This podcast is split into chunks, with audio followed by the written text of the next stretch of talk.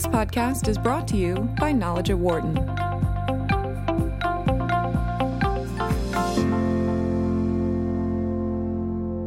We all know how social media and digital content is reforming the world of media. Cord cutters are changing how we watch our favorite shows and sports, and YouTube has been right there in the middle of it. A new book looks at the reasons behind the growth. It is titled Stream Punks YouTube and the Rebels Remaking Media. The book is authored by Maany Peyvan and also Robert Kyncl. Uh, Maany is the lead writer at Google who also advises on communication strategy, and it's a pleasure to have him on the show right now. Maany, welcome. Hey, Dan, thanks for having me. Thank you. Uh, the title comes from this new brand of YouTube stars, in part, that are on the site, correct? Yeah, that's right. We want to write a book about some of the incredible creators and entrepreneurs who are on YouTube and using YouTube as a platform to really change the way traditional media works. And that's definitely a rebellion. So that, that captures the punk angle, and streaming video is uh, the stream side of that. So Stream Punks is uh, what we came up with. So then, when you look at the growth of, of YouTube in general, what do you think are maybe the couple most important factors that have really helped YouTube grow into into the the massive entity that it is right now? Yeah, well, I think everyone is is really aware of how much streaming video has changed media. Everyone's aware of Netflix, Amazon, Hulu.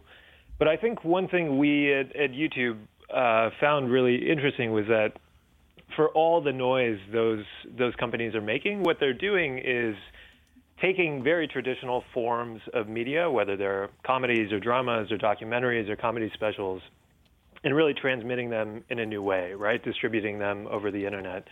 I think what's unique about YouTube, and one thing we that really motivated us to to work on this book was to say there's actually something bigger happening on YouTube. There is an entirely new class of entertainers and creators and educators who are uh, really, you know, not going through the Hollywood system, not being anointed by gatekeepers, but really putting themselves out there uh, on video and, and drawing massive fans.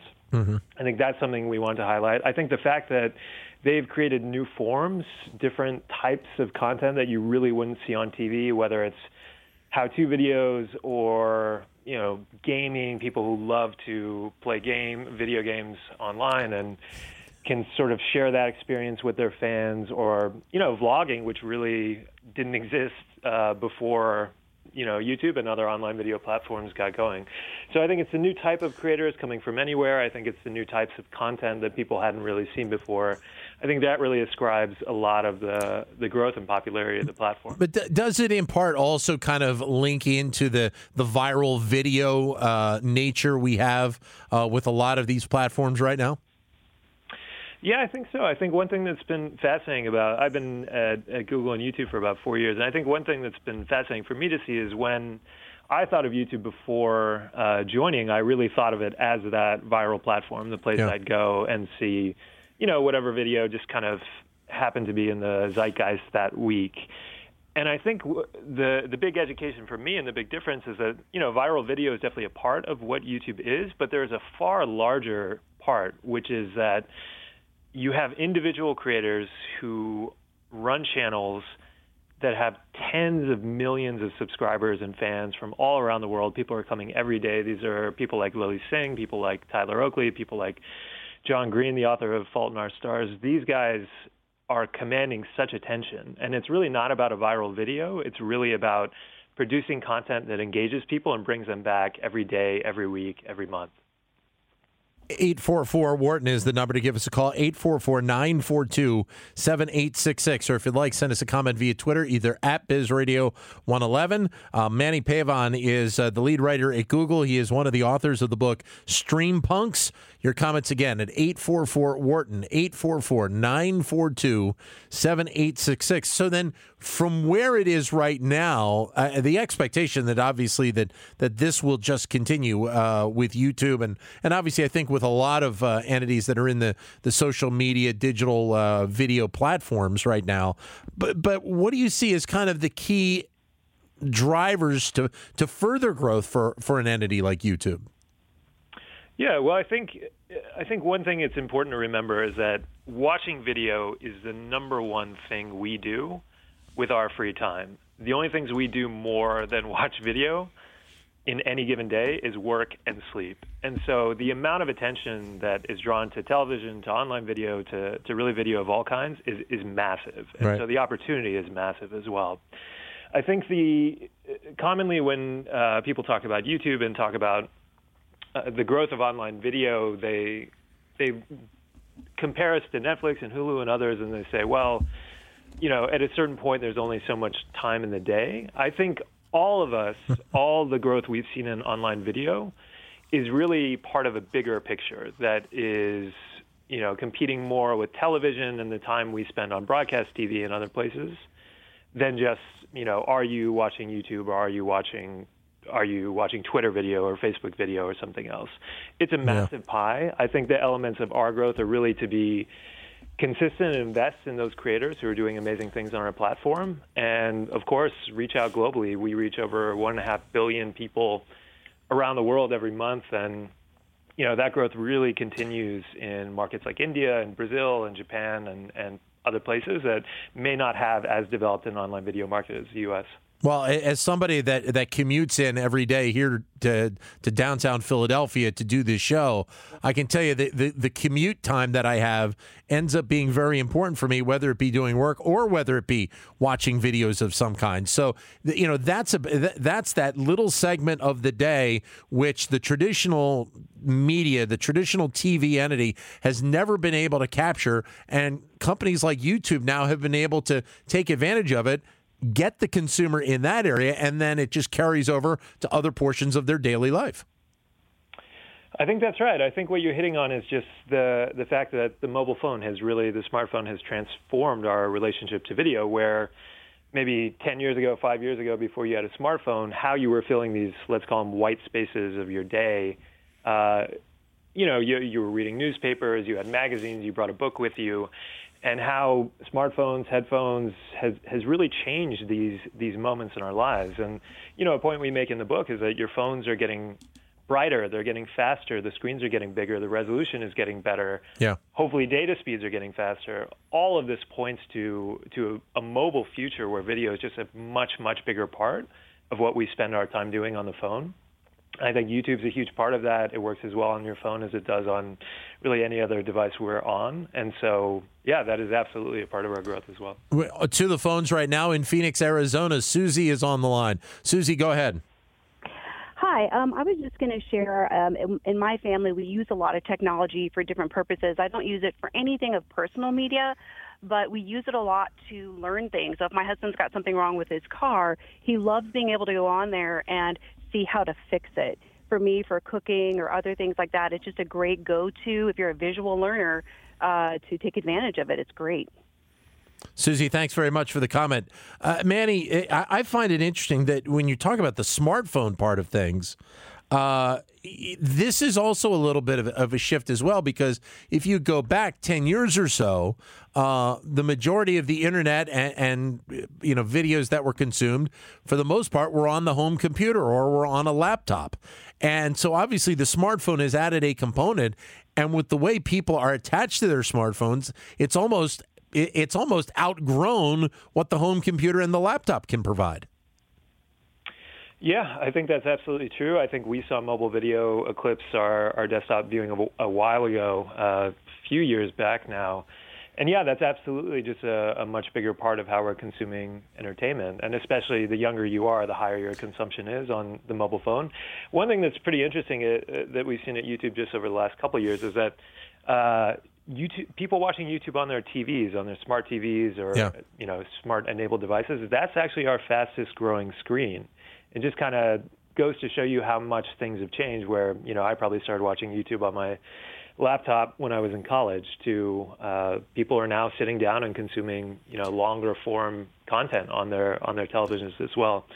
And just to follow up on Susie's comment, I mean, how to clips, people trying to you know fix their dishwasher at home. That's a huge part of how we see uh, of how YouTube is used. Especially, I, I think the older you get, the more you hear stories of people, you know, fixing appliances and things like that in their house, and that's Right. also part of the mobile mobile aspect as well. It's much easier to take your phone under your you know sink to fix your uh, Yeah. garbage disposal than it is to uh, bring your laptop around. Well, you, you mentioned obviously the, the the importance there, or I should say, the usage of, of of YouTube here in the United States. But when you look globally at, at what YouTube is, where are the areas that that you guys see the greatest growth potential moving forward? Because it, as you said, it's already a global entity, and you have people that are doing these these types of different videos from around the globe right now. But I would imagine there are there are areas, there are pockets where that growth is is really the most promising. Well, I think we, like I said, there's still plenty of room to grow in the U.S. when you consider how much time we spend watching video or television a day.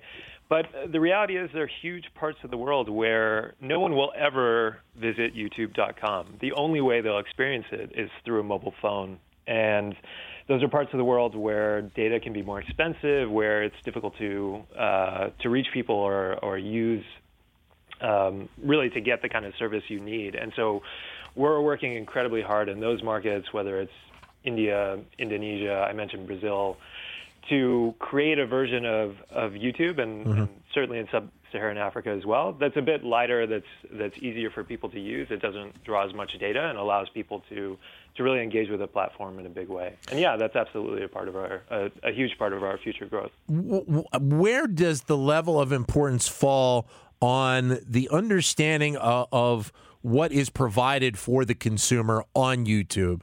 I mean, obviously there there has been a bigger push uh, by a variety of, of social media companies to make sure that that that consumers have a wide range of video to watch, but also making making sure that they are helping the consumer as well in terms of what they're watching, if you understand what I mean. I, I think so. I think one of the one of the things we talk about in Stream Punks is this idea between uh, what we call delicious and nutritious Yeah. videos. So videos that um, whether it's how-to content or educational content or learning content, things Yeah. that, that really empower and educate a, uh, a viewer, and other content that's just about entertainment.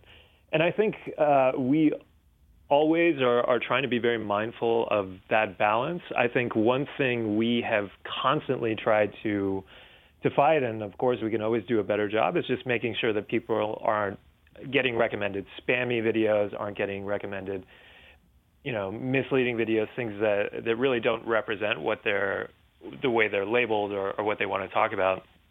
And you know, when we started switching, uh, I think this is several years back now when we started switching how our recommendation algorithms worked, instead of just focusing on what the most popular videos were, and really focusing on uh, what people spent their time watching and trying to recommend those videos, the, the the videos where people actually showed a commitment that they wanted to enjoy what they were watching.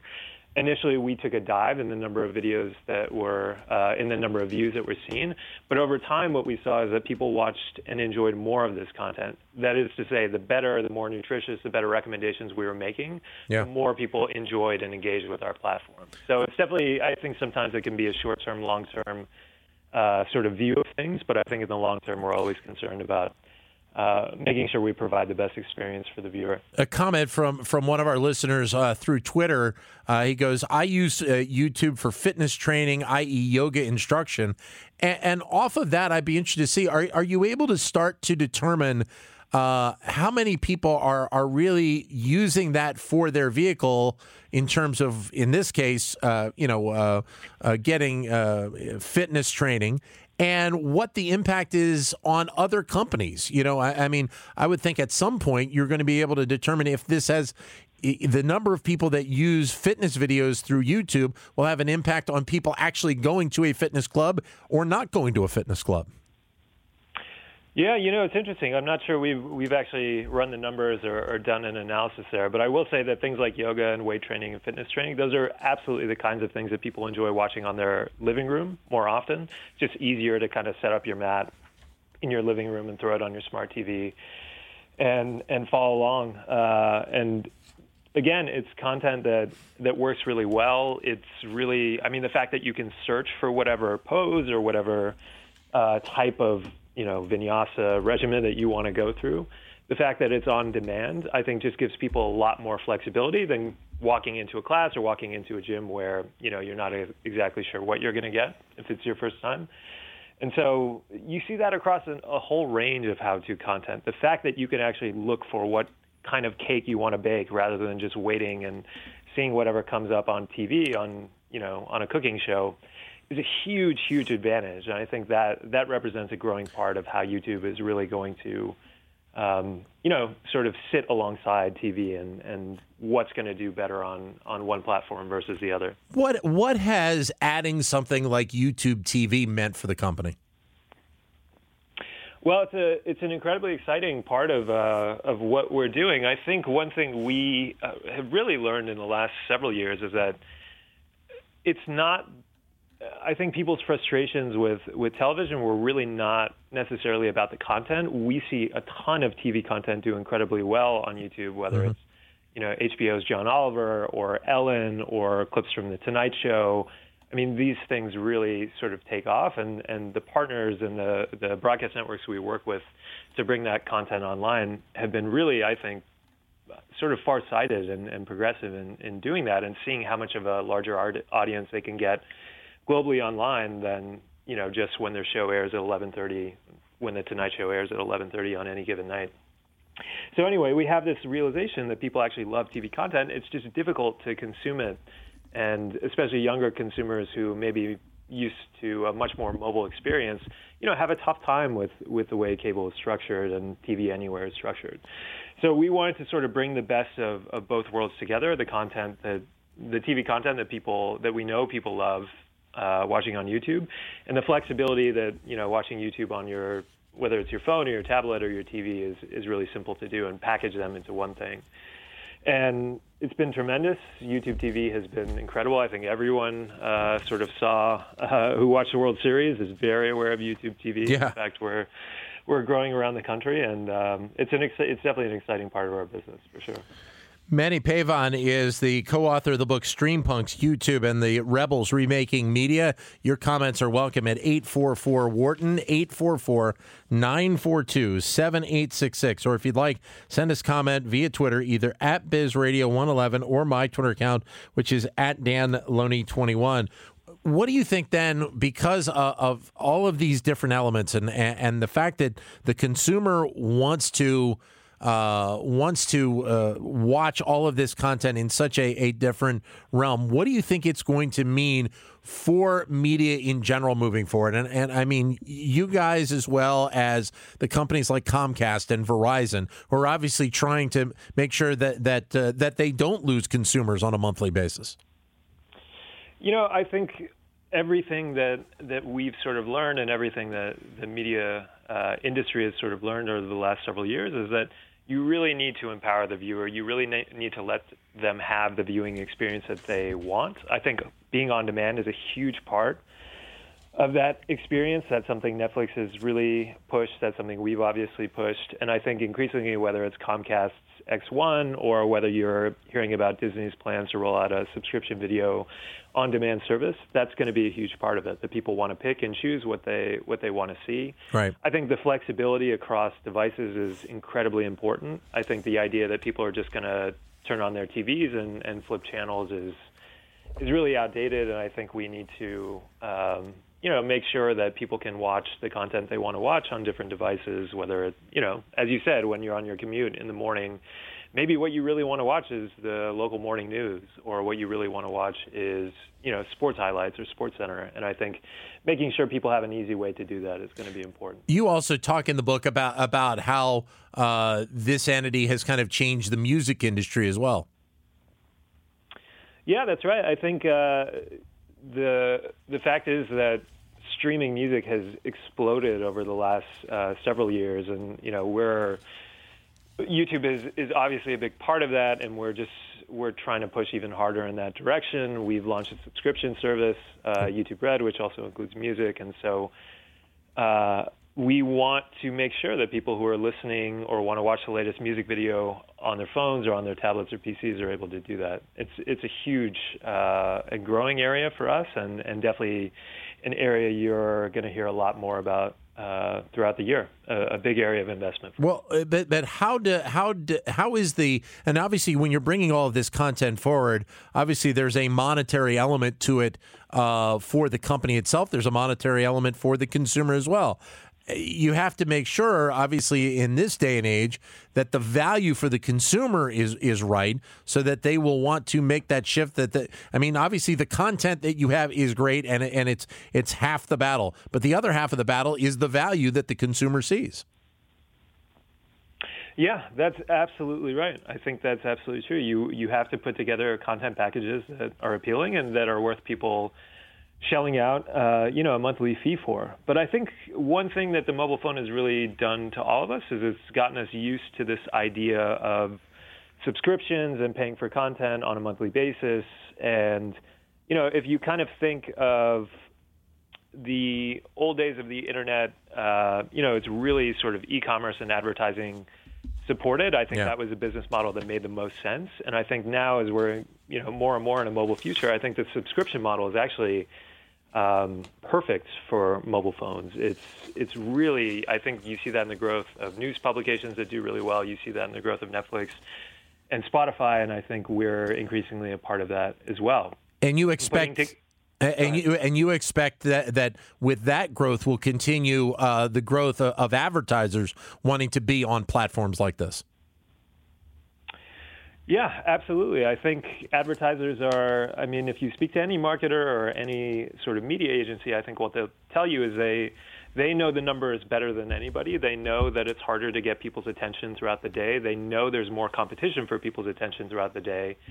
Uh, and they know that uh, the younger you are, the less TV you watch. And I think that Absolutely. Online video is going to be a huge part of where advertisers can go to get attention. I think one thing that's unique about YouTube is, you know, it really is built for video. That's the experience you're looking for when you open your app. And so video ads are just, they sort of fit neatly alongside. They don't feel as interruptive to, to the content as right. they may do on other, other platforms. So yeah, I absolutely think, I mean, that's our core business at YouTube. And I think that's absolutely going to be our core business going down, down the line. Thanks for joining us today, Maany, and all the best with the book. Thank you very much. Thank you. The book again is Stream Punks, YouTube, and the Rebels Remaking Media. Maany Peyvan and uh, Robert Kyncl, who is the uh, co-author with uh, Maany on this uh, book as well. It is available in bookstores and online now. For more insight from Knowledge at Wharton, please visit knowledge.wharton.upenn.edu.